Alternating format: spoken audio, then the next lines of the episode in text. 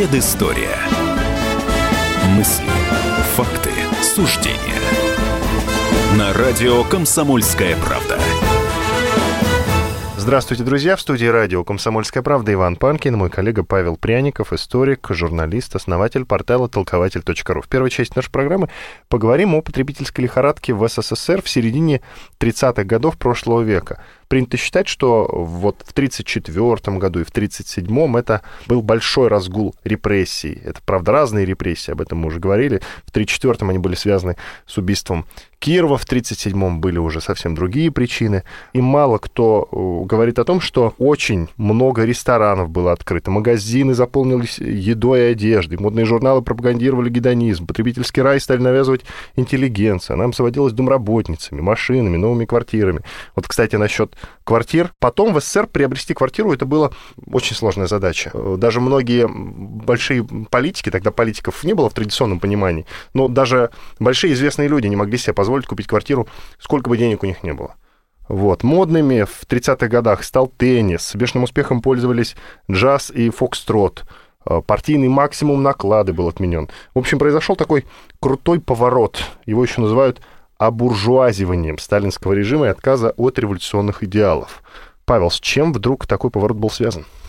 А, связан был с несколькими причинами. Первая причина – это все же окончание первого этапа индустриализации и первого этапа коллективизации. Это тяжелейшие годы, которые прошли под знаком голода, лишений, под знаком, ну, действительно большой, большой работы, работы без выходных. И конец 1934 года Сталин посчитал, что, ну, вот основные как бы работы выполнены, народу нужно немного, что называется, расслабиться. Это первое. Второе было связано с тем, что в бюджет, э, бюджет становился дефицитным. Товары распределялись по карточкам, по твердым ценам. Э, многих товаров просто не было. Э, когда мы говорим там о потребительском рынке, то был очень узкий ассортимент продуктов, одежды, каких-то товаров для дома. И здесь большую роль сыграл э, нарком внутренней торговли Вейцер, который с конца 1934 года проводил э, каждую неделю по несколько часов в кабинете у Сталина, рассказывая и доказывая тому, что нужно отменять карточки, что страна готова к тому, чтобы спокойно и свободно продавать все эти товары и наполнять бюджет. Потому что дефицит бюджета достигал ну, 10-15%, а деньги нужны были ну, для продолжения индустриализации, а самое главное, конечно же, для армии. И выкладки, все, которые Вейцер приносил Сталину, Сталин немножко опасался, поддержал Вейцера нарком пищевой промышленности Микоян, который доказывал, что да, пищевая промышленность уже готова к тому, чтобы выпускать большой ассортимент товаров, что продуктов достаточно, хлебозаготовки идут прекрасно. Например, 1934 год а, хлебозаготовки, то, что гарантированно сдавалось государству, они были 26 миллионов тонн а, зерна. Для сравнения, во время голода еще два года назад, 1932 год, эта цифра была 8, 12, 14 миллионов, то есть в два раза рост. И 1935 год. Отменяются карточки на хлеб. Цены немного повышаются, зато ассортимент в магазинах становится ну, действительно чем-то похож, может быть, на современные магазины. Вот такая, это не то что реклама, а описание Елисеевского магазина. Это вот их такой буклет, в котором рассказывается, сколько и чего у них находится в Елисеевском магазине. А, например, приводится 38 сортов колбасы, они пишут, мы начали выпускать три новых сорта сыра. Камамбер, Бри и Лимбургский. А всего сортов сыра 18. 200 сортов конфет и печений. 50 сортов хлебных изделий. Мясо 9 видов. Живая рыба. Ну и так далее. Магазины заполнились одеждой, фотоаппаратами, стиральными машинами и вообще всем, всем, что нужно для дома. Это вот э, середина 30-х годов именно многим запомнилось вот таким действительно буржуазиванием. Об этом говорят и иностранные историки. Знаменитая американская историк Шейла Фицпатрик, она даже вот написала книгу об этом времени, где говорила о том, что вот иностранным историкам Советский Союз середины 30-х годов запомнился именно этим. Она еще называет его второй НЭП это время. Вот не репрессиями, не тем, что там миллионы людей э, покинули покинули свои места, например, уехали из деревень на стройки, что где-то происходит, где-то там в лагерях люди копошатся. Вот для нее это время запомнилось, э, как она говорит, вторым НЭПом, а буржуазием, в том числе и элиты. И считалось, что это идет на пользу Советскому Союзу, что он приближается в каком-то отношении к Западу, к пониманию западной жизни. Назови процент людей, для которых весь этот рай был доступен. Ну вот в больших городах, конечно, этот весь рай был доступен для 10-15%. А ну, по стране... Немало, немало, немало, немало, да. А это, безусловно, например, э, техническая интеллигенция, высшая техническая интеллигенция. А та же Фицпатрик, например, говорит о том, что 33-34 год, а, примерно вот эти годы, заканчивается шельмование так называемых спецов, людей, которые еще до революции участвовали ну, в каких-то в каких-то работах, были вот, что называется, людьми из там, высшей интеллигенции, из буржуазии. А, чуть позже уже была сталинская конституция 1936 года, которая отменила такой тип людей, как лишенцы, которые, например, лишались избирательных прав, быть избранными какими-то депутатами, работать в высших органах власти. Это вот бывшие купцы, фабриканты и тому подобное, белые офицеры. Все эти люди вот внезапно ну, стали равными э, другим людям. И инженеры, безусловно, творческая интеллигенция. Э, к тому времени как раз был образован Союз писателей Советского Союза, Союз композиторов, и писатели, и композиторы, и какие-то сценографы, и, и там вплоть до музыкантов стали получать огромные баснословные гонорары. Это сотни тысяч рублей. А, для примера, вот зарплата инженера в Москве средняя была зарплата инженера 500 а, рублей. При этом э, своей домработнице, которую они брали из деревень, они в среднем платили 20-25 рублей. Ну, еще домработница у них жила бесплатно и питалась. Вот сравните оклады как бы высших лиц и низовых работ. То есть 1 к 20 получается. Вот какие, кстати, вот зарплаты были у людей по классам, если перечислить? А, по классам, ну, рабочий получал где-то 250-270 рублей. Вот, как я говорил, инженер 500 рублей. Рядовой писатель только за то, что он состоит э, в Союзе писателей, в Союзе писателей мог получать 800 и 1000 рублей. Не говоря а, о том, не говоря о том, что у него гонорары. Да, да, да, что ему платится за каждую постановку. Тогда же, например, вводится понятие авторского права. Это отчисление за каждый показ кинокартины, за каждое исполнение песни, за каждое исполнение а, какой-то пьесы. То есть, э, ну, вот как сейчас авторское право, да, процент был от 1 до полутора процентов от всех сборов. А, это же время запомнилось тем, что перестал шельмоваться, например, большой спорт. А, как раз это время первого чемпионата Советского Союза по футболу. Низовой спорт становится популярным например, теннис, э, крикет, э, шахматы – это время больших парков культуры. Наконец, конец 1934 года снова открываются рестораны. Вот было 4 года, с 30 по 34 год, когда рестораны работали только за валюту или для иностранцев. Валюта была для, нужна для индустриализации. И вот реклама, например, ресторана «Метрополь», а, они пишут о себе, что приходите к нам, у нас в центре зала в бассейне плавает живая стерлядь. Вы тут же ее можете разделать, ну, повар разделает ее при вас и тут же приготовит. У нас играет э, чешский джаз. Э, гостиница «Националь» тоже пишет, что приходите, у нас э, играет утесов, у нас там на выбор 95 блюд, то только вот приходите и заказывайте. И это, конечно, было шоком, э, потому что это произошло в довольно-таки короткий период. Вот еще 34 год хлебные карточки, порт максимум, по-моему, 225 рублей. Это сумма, выше которой не мог получать партийный чиновник. Это вот он был ограничен этой суммой. И вдруг вот в одночасье снимаются все препоны вот для потребительского рынка. С чего вдруг действительно Сталин неожиданно отказался от революционных идеалов и взял такой курс, ну, на Запад, прям можно сказать. Как я уже говорил, одна из причин была, действительно, бюджету нужны были деньги. И вот финансисты показали, что 35-36 год пополнение бюджета было значительное. Потребительский рынок дал толчок, например, такой отрасли, как строительство гастрономов. То есть вот потребительский рынок, когда мы говорим, э, чем он хорош, он э, косвенно задействует другие отрасли экономики. Понятно, когда у вас большое количество магазинов, вам нужны грузовики, чтобы подвозить. Вам нужны специализированные магазины. А, в конце концов, вам нужны журналы мод. Середина 30-х годов появляется множество журналов мод. То есть эта вот цепочка начинает э, работать и тянуть за собой всю остальную экономику. Потому что до 1934 года это была вот ставка на производство промышленности группы, группа А, так она вот называлась. Это называется «станки ради станков». Ну, жить стало лучше, жить стало веселее. Именно тогда известно. и появляется 35-й год, от лозунг Сталина. Да-да-да.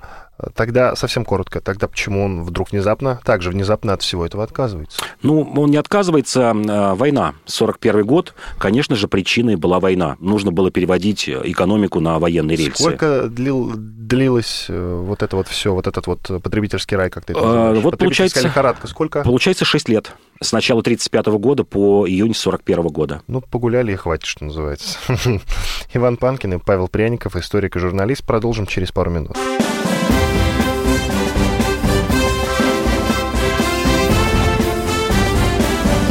Предыстория. Мысли, факты, суждения.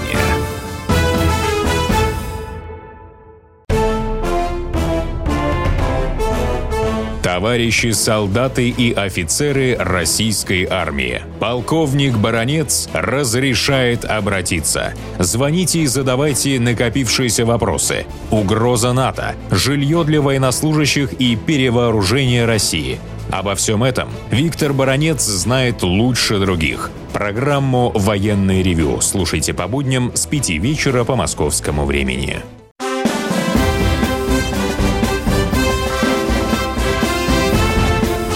Предыстория. Мысли, факты, суждения. На радио «Комсомольская правда».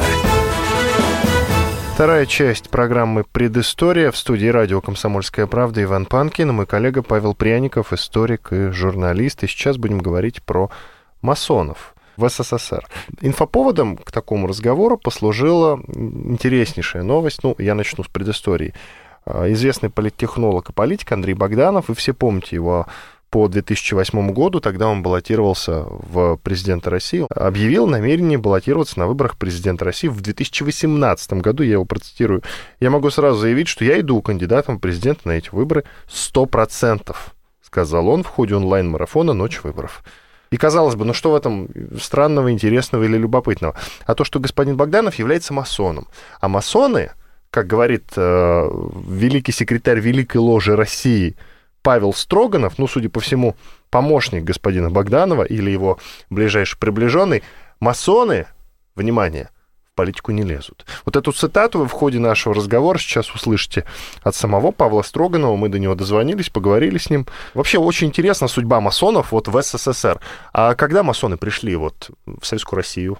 Или они были уже при, царск, при царском режиме? Они были при царском режиме. Это конец XVIII века, расцвет масонства. А, например, Новиков, Э, знаменитый э, издатель и такой просветитель, и были запрещены уже после восстания декабристов окончательно в начале 30-х годов Николаем I, как раз именно по той причине, как он считал, что масоны активно вмешиваются в политику.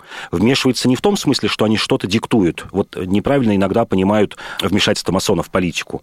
А неизбежно любая тайная организация, она подчиняет себе политическую волю. То есть люди собираются вроде бы с благовидной целью там, обсуждать какие-то оккультные дела, ну, с благовидной, как им кажется, э, что ничего в этом крамольного нет. Думают, как достичь блаженства души, как там приблизиться э, к каким-то своим идеалам. Но любая закрытая группа, тем более в которой собираются чиновники, военные, спецслужбисты, э, образуют какие-то неформальные связи. И эти связи начинают превалировать над политической, еще раз скажу, волей целей, потому что человек начинает определять свои действия, например, не службой государству или даже службой партии, а службой именно этой тайной организации, потому что он считает, что эта организация, она самая правильная, потому что именно только она позволяет человеку раскрыться и чего-то достичь. И примерно так было и в начале 20 века. Вот когда, например, некоторые масоны заявляют, что нет, масоны вот не шли ни в революцию, никакого участия не принимали. Да, конечно, не принимали, не принимали в прямом смысле, что вот масонская ложа вышел на улицу с транспарантами и, например, там захватила почту или телеграф. Нет, все проходило по-другому. Например, э, в предреволюционный период, это 16-й год, э, существовала ложа «Великий Восток народов России». Ну, проводила и проводила какие-то свои ритуалы. Люди собирались, неизвестно, чем занимались. Вот опять нужно понимать, почему у нас мало информации о масонских ложах. Потому что, как пример этой э, э, ложи «Великий Восток», никаких бумаг внутри этой ложи не составлялось, не писалось. Если такие бумаги все же были, они тут же сжигались. То есть после масонских лож не остается никакой документации. Вы ничего не можете предъявить этим людям. Все происходит устно. И поэтому поэтому, конечно, возникает некий такой ореол таинственности, а чем они там занимаются. Спецслужбы ну, в те времена еще не прослушивали, не было прослушек. Ну, пытались какие-то бумаги обнаружить, ничего нет. Подсылали каких-то своих людей, люди общаются с какими-то тайными знаками непонятными. А все это привело к тому, что в 16 году люди, входившие в эту ложу Великий Восток России, получилось так, что там собрались люди из разных политических организаций, часто в реальной жизни враждовавших между собой. В первую очередь, конечно, представители политических партий. Например, в 4 Государственной Думе кадеты, октябристы, эсеры и меньшевики. Кто-то ненавидел друг друга, кто-то просто вел длительные баталии друг с другом. А вдруг в этой ложе, на этом заседании, все вот эти проблемы были, отбрасывались, и люди решали какую-то одну общую проблему. А одна общая проблема была, конечно же, свержение царя. Все понимали, что у нас много различий, как они говорили, у каждого есть свое представление об идеале, но в чем мы едины? В том, что царь, безусловно, является ну, такой гирей, ношей на ногах России, его нужно свергать. А как масоны вели себя вот уже в 20-х годах? И самый любопытный момент, им реально на руку была революция, смена власти в России? Да, безусловно безусловно, была с, э, после февральской революции все эти ложи, ну, они и тогда были, не то что сказать, запрещены. Это для получения большей власти Для получения большей власти, это раз, а второе, для более тесного общения со своими коллегами в Европе. Потому что, например, царская, царская охранка э, все же препятствовала, э, не давала таким широким контактам, например, этих, этой ложи «Великий Восток», скажем, с французскими или английскими коллегами, потому что усматривала в этом, ну, какой-то шпионаж, ну, просто что-то непонятное. И тут февральская революция, они начинают тесно друг с другом общаться, общаться, а, начинаются ну, какие-то встречи, причем открытые, а, большая делегация едет в 2017 году в Англию, где встречается со своими коллегами. Ну и, в общем-то, что называется, ну, происходит такая глобализация вот на этом уровне. И это, безусловно, до этого царскую охранку это все настораживало, а сейчас это все становится открытым и, в общем-то, даже, даже привлекательным для многих. Насколько я понимаю, Сталин все же решил от масонов избавиться и разогнал все масонские ложи. Когда это произошло и почему он так решил? Окончательно считается, что где-то середина 30-х годов, когда последние такие значительные представители а, из масонских лож были арестованы, кто-то расстрелян, кто-то посажен в лагерь, но расцвет этих лож – это середина 20-х годов.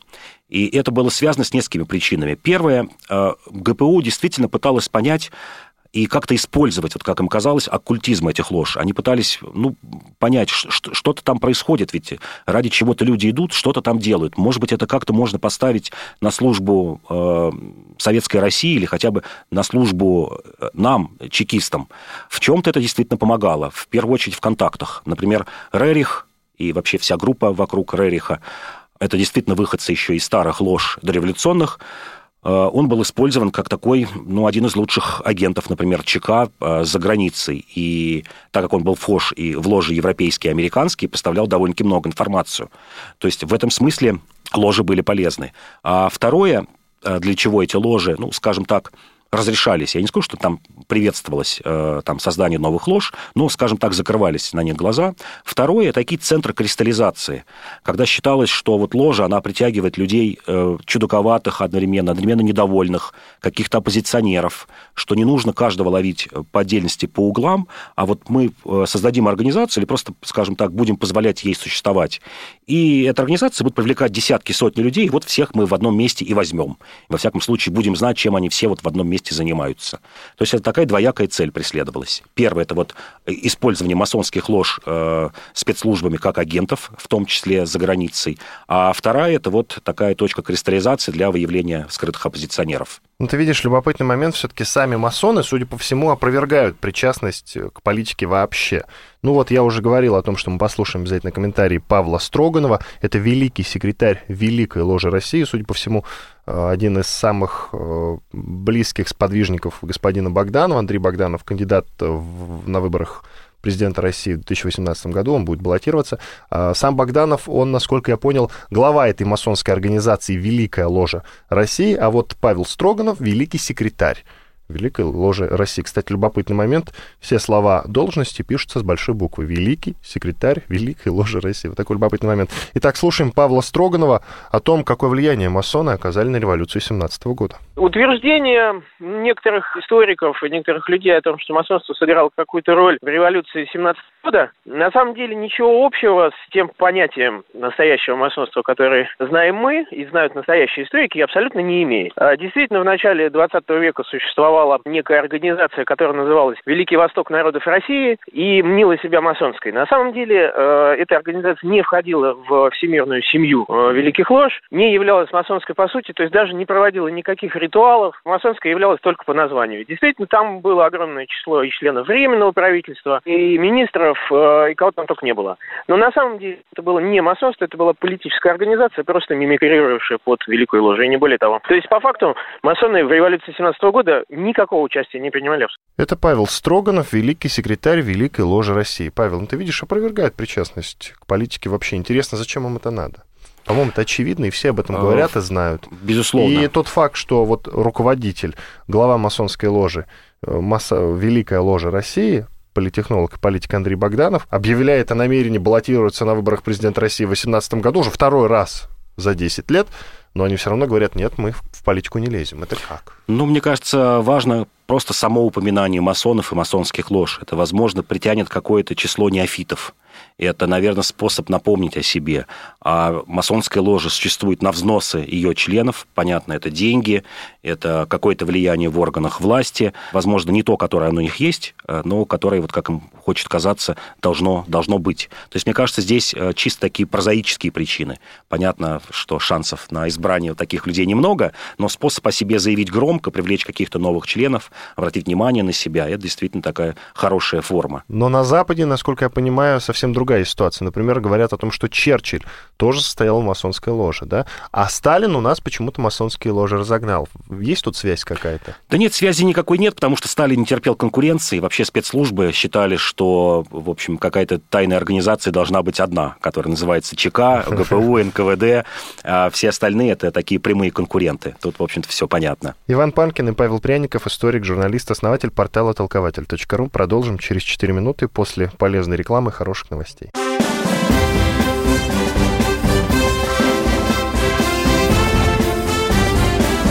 Предыстория. Мысли, факты, суждения. Товарищ адвокат! Адвокат! Спокойно, спокойно. Народного адвоката Леонида Альшанского хватит на всех. Юридические консультации в прямом эфире. Слушайте и звоните по субботам с 16 часов по московскому времени.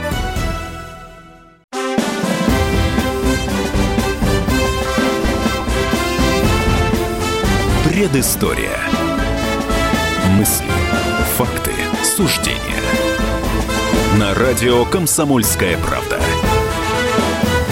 Продолжаем программу «Предыстория», которую вспоминают Иван Панкин и Павел Пряников, историк, журналист, основатель портала толкователь.ру.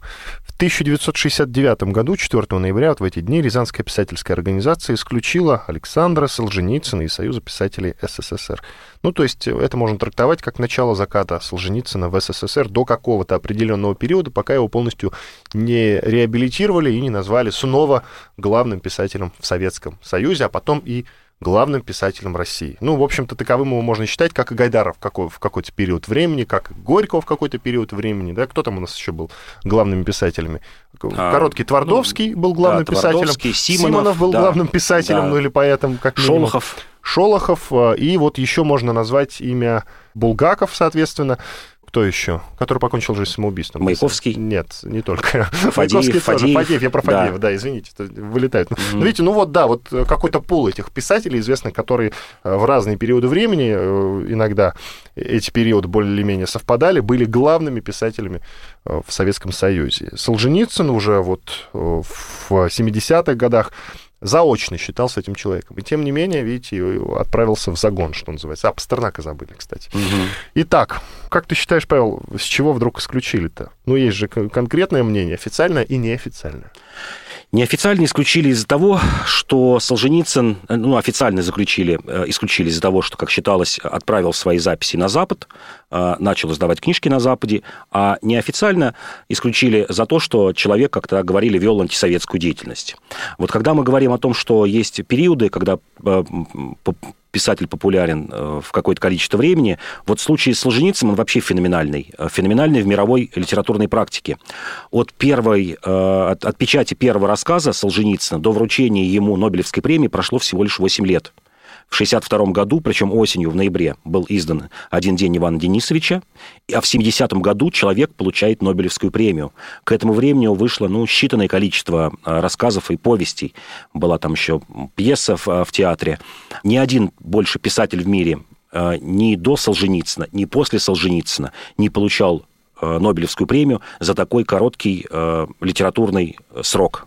Это, конечно, было удивительно. Все считали эту премию политической, что она была выдана Солженицыну как своего рода такую, ну, как поддержка и как такая индульгенция, потому что считали, что Солженицына могут посадить, отправить его в лагерь, а Нобелевская премия будет защитой для него. А в целом, поначалу же ведь все очень благоприятно складывалось Александра Исаевича. Это просто вот если читать сухие сводки, например, о времени издания его рассказов, то это получается просто какой-то везунчик. Другим писателям так не везло. А, первый, как я уже сказал, его произведение выходит ноябрь 62 года. «Один день Ивана Денисовича». Его тут же, в декабре, спустя месяц, в 62 году, принимают в Союз писателей СССР за один рассказ – за один рассказ в новом мире практики такой не было никогда в Советском Союзе. Когда мы говорим, что Нобелевскую премию никогда не вручали за 8 лет литературной работы, но и не было никогда практики в Советском Союзе, когда включали в Союз писателей СССР, даже не РСФСР, не какую-то областную, за один рассказ всего лишь. Хрущев был без ума от Ивана Денисовича. Он, правда, усматривал в этом рассказе а, другой смысл. Солженицын хотел показать ужас лагерей, а Хрущев, например, э, потом в своих воспоминаниях он сам говорил, и его помощники, увидел другое. Он увидел, что а, человек в лагере не озлоблен на советскую власть, что вот он попал в советский лагерь, в ГУЛАГ, работает на славу, считает, что он своим трудом может искупить, и это такая производственная, производственная повесть, как вот читал Солженицын Хрущев, и был рад, что впервые появился а, производственный рассказ о жизни в лагере. Вот до этого мы героев труда там на лесопилках, на заводах описывали, на полях, а здесь впервые описали героя труда в лагере. То есть другой увидел. Дальше у него следует один за другим. Матрёнин двор выходит в 63 году первый номер. Случай на станции Кречетовка, седьмой номер 63 года, «Новый мир». Uh, у него ставится пьеса в, в театре Ленинского комсомола. Публикуется uh, его какие-то публицистические рассуждения в литературной газете. Это все умещается где-то вот с 62 по 65-66 год. А его подломило, как считается, не вручение ему премии Ленинского э, комсомола в 1964 году. Он был номинирован туда и формально не получил эту повесть, формально, не только по, ну, кто-то говорит, политические причины, потому что слишком писал на неудобные темы.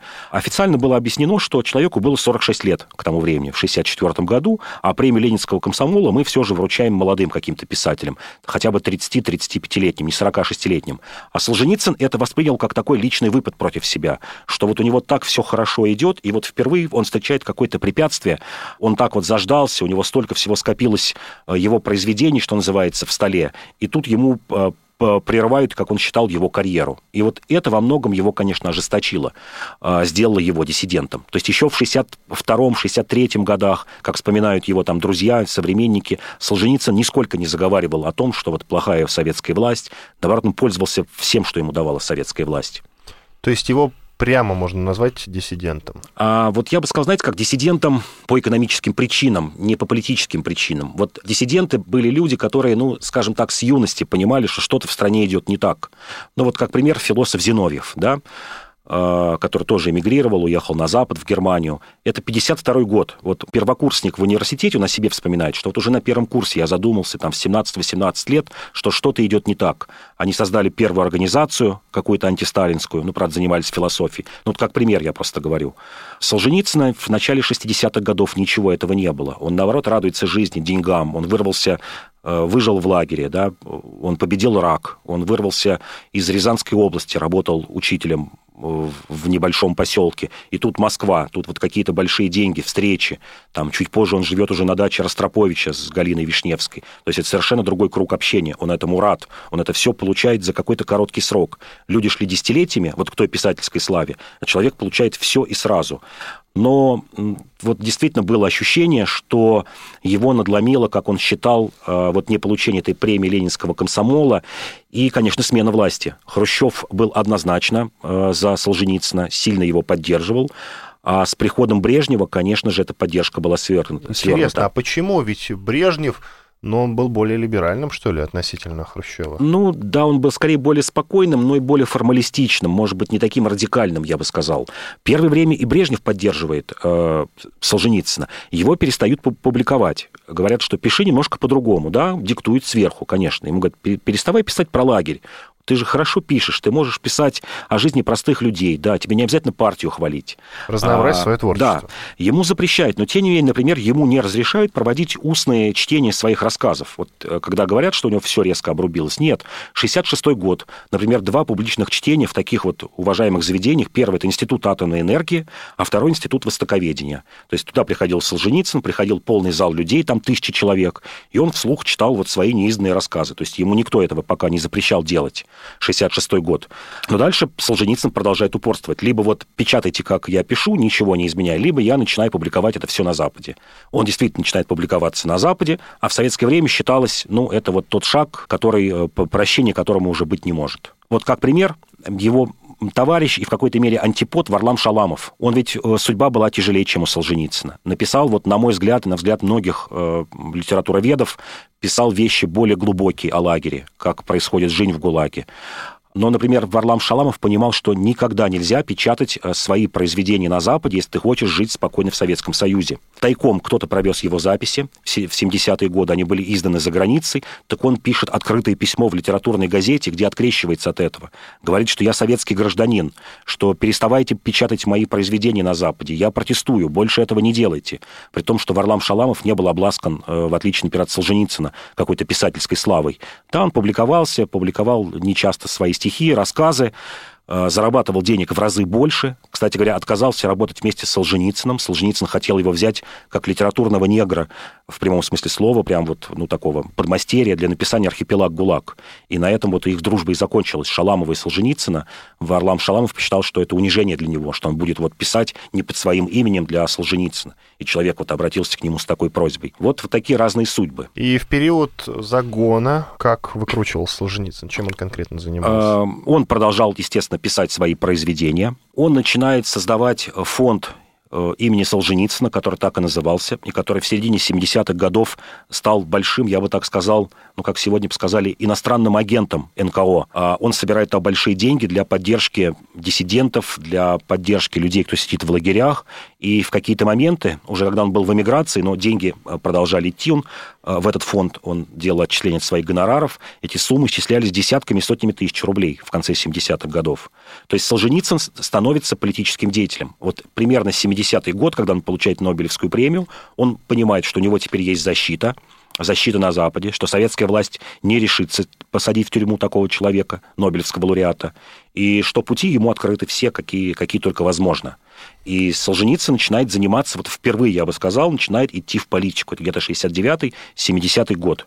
Он начинает высказываться о том, как должна быть устроена власть в Советском Союзе. Он вступает в полемику с академиком Сахаровым. Впервые как раз тогда себя обозначает как такого правого э, политика, монархиста осуждает, например, э, э, Сахарова как такого левого либерала, что одновременно вот ты и левак, и либерал. И вокруг него начинает формироваться вот та самая правая среда, правая политическая. Забавно. Что... Я вот думал, что э, чем-то они были похожи, и Сахаров, и Солженицын. Нет, были полные антиподы, были полные антиподы. Их обоих одновременно хотели изгнать из Советского Союза, если мне память не да, изменяет. Да, да. Оба были отстранены, ну, скажем так, от каких-то значительных официальных должностей.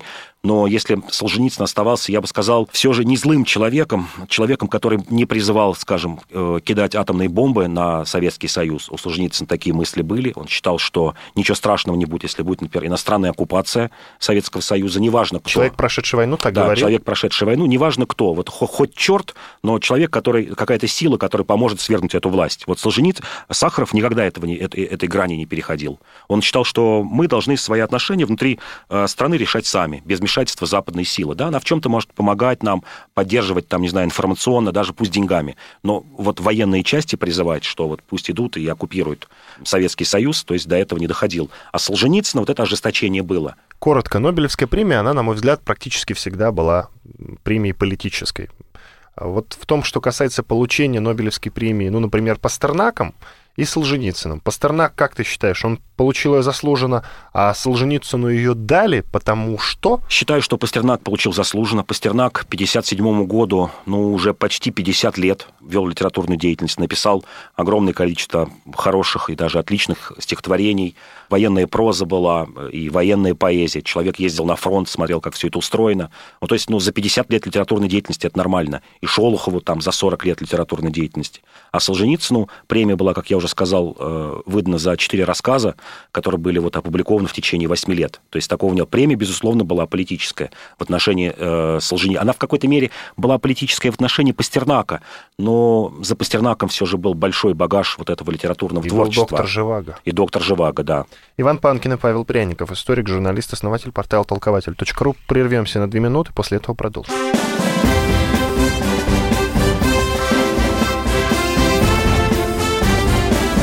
Предыстория. Мысли, факты, суждения. Главное аналитическое шоу страны.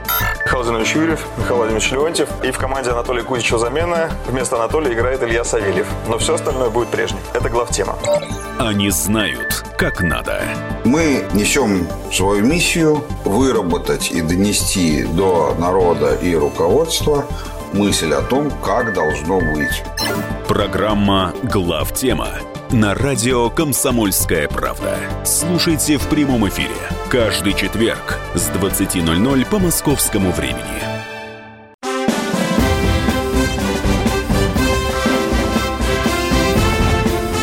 Предыстория. Мысли, факты, суждения. На радио «Комсомольская правда». Возвращаемся. Иван Панкин и Павел Пряников, историк, журналист, основатель портала толкователь.ру. 27 октября 1918 года расстрелян Александр Протопопов, последний министр внутренних дел Российской империи и одна из ключевых фигур февральского переворота. Мы, конечно, в эти дни принято говорить об Октябрьском перевороте, но, тем не менее, и о февральском тоже есть смысл поговорить, потому что все, в конце концов, в конечном итоге ведет к Октябрьскому перевороту, перевороту, в принципе, изменению власти уже не важно, что э, было временное правительство, или потом власть взяли большевики, не стало Российской империей. Э, итак, Павел, Александр Протопопов, как ты мне сказал, уже к вот этим октябрьским дням, ноябрьским дням сидел в тюрьме. То есть да. его уже посадили. Да. А за что посадили? А, посадили как министра внутренних дел последнего, а, и посадили в чем-то по желанию самого Протопопова. Вот необычная ну, Просто была... не всех сажали, я да, вот о чем. не всех сажали. Была необычная ситуация. Он сам а, пришел 28 февраля 1917 года, на второй день революции, пришел в этот комитет Государственной Думы, который еще не сформировал временное правительство, и просто сказал, посадите меня в тюрьму, я виноват, берите и сажайте и допрашивайте. Смело ориентацию сменил. Да, Ничего да. Себе. На второй день самостоятельно, не убегая никуда. Многие связывали это, конечно, с психическим состоянием Протопопова. Потом это все выяснилось. И э, в этом смысле, конечно, он показательная фигура, э, показательная фигура такая, которая вот на фоне которой видно, э, до какой степени разложилась царская власть в последние годы. Э, начинал свою карьеру Протопопов ну, вполне обыденно для человека, для сына крупного помещика. Закончил кадетское училище, потом закончил Академию Генерального штаба, быстро ушел в отставку, не стал служить в армии в 24 года, вернулся в свое поместье, просто был бизнесменом. Чтобы понимать, поместье у него было чуть больше 6 тысяч десятин, это примерно 6,5 тысяч гектаров земли в Симбирской губернии. А, был талантливым предпринимателем, уже там через 10 лет, в начале десятых годов, у него было 6 заводов. Э, лесопилки. Он стал э, председателем Союза мануфактурщиков России. Его состояние оценивалось в 30 миллионов рублей. Вот если примерно принять царский рубль э, к нынешнему рублю за 1000-1200, то есть по современным деньгам где-то 30-40 миллиардов рублей состояние оценивалось Протопопова. И, в общем-то, до какого-то момента он был доволен. Вот вел свою эту деятельность, зарабатывал деньги, расширял свою империю, бизнес-империю, но потом пошел в политику. В третью и четвертой Государственной Думе был во фракции октябристов. Это как раз вот э, потом Ленин на его примере приводил, что неизбежно крупная буржуазия заявляет о том, что она э, должна как, как в каких-то политических организациях отстаивать э, свои интересы. Вот приводил пример Протопопова, как вдруг ну, благополучный предприниматель, помещик, миллионер идет в политику, становится ярким думским представителем октябристов. И в конце концов, 16 год действительно исполняющим обязанности министра внутренних дел становится в сентябре, а самим министром в декабре 16 года. То есть побыл ты буквально два месяца вот официально на этом посту. А, ничего не успел сделать ни хорошего, ни плохого. А, потом уже, конечно, выяснилось, что ну, вот то, что называется, пассивно поддерживал переворот. Он прекрасно о нем знал, а, так как был выходцем из Госдумы, еще раз повторю. Был, а, должность у него была, говоря современным языком, вице-спикер Государственной Думы. Перед тем, как он пришел, а, стал министром внутренних дел общался с думскими коллегами, все прекрасно знал о том, что Госдума Э, совместно с армией, с представителями Генштаба, с представителями и самой царской семьи, с великими князьями, задумывает сместить царя, но ничего не сделал. Это вот то, что называется такой саботаж. А, например, глава охранки Балк к нему подходил и говорил, ну, нужны пулеметы, нужно агентов внедрять в эту среду, нужно что-то делать. А Протопопов говорил, не надо суетиться, все под контролем, ничего этого нет, зачем ты преувеличиваешь, какой заговор, чего эти люди не способны ни на какой заговор. Но это прям предательство. А, предательство, да, да, так и было. Но ты не объяснил тогда, в связи с чем конкретно-то? А, в связи с тем, что, конечно же, он поддерживал действия а, представителей Госдумы, своих а, бывших товарищей по Государственной Думе, октябристов и кадетов. Он считал, что царь – это слабая фигура, которой не должно быть вот, тем более в воюющей России. Можно спокойно ликвидировать царя. У нас такое в истории было неоднократно. Можно вспомнить историю с Павлом, например. Но свержение монархии-то тут при чем? А, считал, что тогда вообще же февральская революция проходила немножко по другим лозунгам, как нам сегодня ее преподают. Она подходила, приходила под лозунгом, что мы лучше, чем царь, будем вести войну. Что царь ведет войну бездарно, а царь находится под воздействием э, каких-то ужасных личностей, э, того же Распутина, к примеру. Ну, Распутина убрали, до февральской революции, но тем не менее, что царь слабая фигура, находится под влиянием плохих людей, в том числе и своей жены Александры Федоровны. Александра Федоровна играет на руку немцам, и ликвидируя царя, и ликвидируя монархию, мы делаем лучше для России. Мы в течение всего 17 года победим Германию, мы справимся с продовольственным кризисом, мы устраним вот эту клаку, из царского двора, который воздействует на внутреннюю и внешнюю политику. Вот людям казалось, что они делают э, лучше для страны, что свержение монархии сделает страну сильнее. Итак, вот в эти октябрьские дни он уже находился в тюрьме. Как он реагировал на октябрьские события? Октябрьские события, как ни странно, приветствовал. А, считал, что временное правительство очень слабое, что временное правительство находится опять под влиянием, как он говорил, развращающих личностей. Вот всем недоволен был. Человек. Всем недоволен, да. Он в, в какой-то мере а, ориентировался на самого себя, потому что в начале 20 века а, Протопопов становится, прям другого слова не, не, не назову, прихожанином а, группы целителя Бад, а, Бадмаева. Это человек, который тоже оказывал влияние на царя. Это такой экстрасенс, как сейчас бы назвали, который пытался с помощью какой-то восточной медицины лечить людей, вводить в астрал сходит в прямом смысле слова с ума, сходит с ума на основе этих восточных практик, медитаций, спиритических сеансов. А вот когда я говорил, что на примере Протопопова было видно разложение режима, он сам говорил, что режим вокруг царя разложился, что это вокруг него были разложенцы, но сам был таким же человеком. Когда проводились экспертизы психиатрические в 17 году, когда он сидел э, в Петропавловской крепости, они признали его шизофреником. И потом выяснилось, выяснилось по запискам, что он действительно, например, уже э, будучи министром внутренних дел, январь 17 года, бегал по кабинету на четвереньках, лаял, э, вокруг себя везде рисовал свастики, ну, как такой считался оберег от чертей, от каких-то злых сил. И, в общем, оказалось, что, ребята, последние два месяца царской империи министр внутренних дел просто шизофреник. Нами правил, ну, вот в, в том числе руководил охранкой и всеми остальными делами, в прямом смысле шизофреник. И, кстати говоря, расстреляли Протопопова э, в октябре э, 18 18 года, октября. Ага. Да, это он сам просил о расстреле. Он сказал, что я не могу больше жить, что меня мучают бесы, колокочут. И это было обставлено как акт пролетарского гуманизма, что они застрелили неизлечимого человека, чуть ли не как эвтаназия. Вот как не смешно, это примерно так и выглядело. То есть Протопопов, я еще раз повторю, сам пришел, сдался, сказал, посадите меня в тюрьму. В тюрьме откровенно в течение всего 17 года э, шел допрос Протопопова, чтобы просто узнать, как был устроен вот царский двор, жизнь тогда. Он обо всем откровенно говорил, э, говорил о Распутине, о Вырубовой, вот все, что он знал. У него, кстати, была конкуренция с Распутиным. Э, Он считал, что Распутин плохой человек, но, в общем, ориентировался тоже на людей не лучше, чем Распутин. Тоже на каких-то целителей, на каких-то э, спиритуалистов и тому подобных личностей.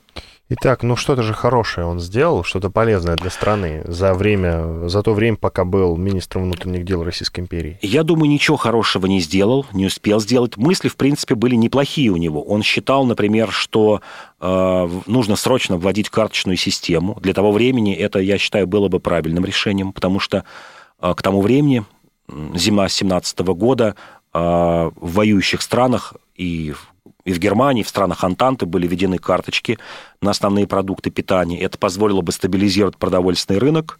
Вот, пожалуй, единственное, скажем так, ну, какое-то... И, то это не было решением, это было предложением. Вот чем запомнился Протопопов. И запомнился, конечно, своим бездействием и саботажем. Человек, который не сделал ничего для предотвращения февральской революции. Ну что ж, спасибо. Иван Панкин и Павел Пряников, историк, журналист, основатель портала толкователь.ру были с вами. Всего вам самого наилучшего. До свидания. Павел, спасибо. До свидания.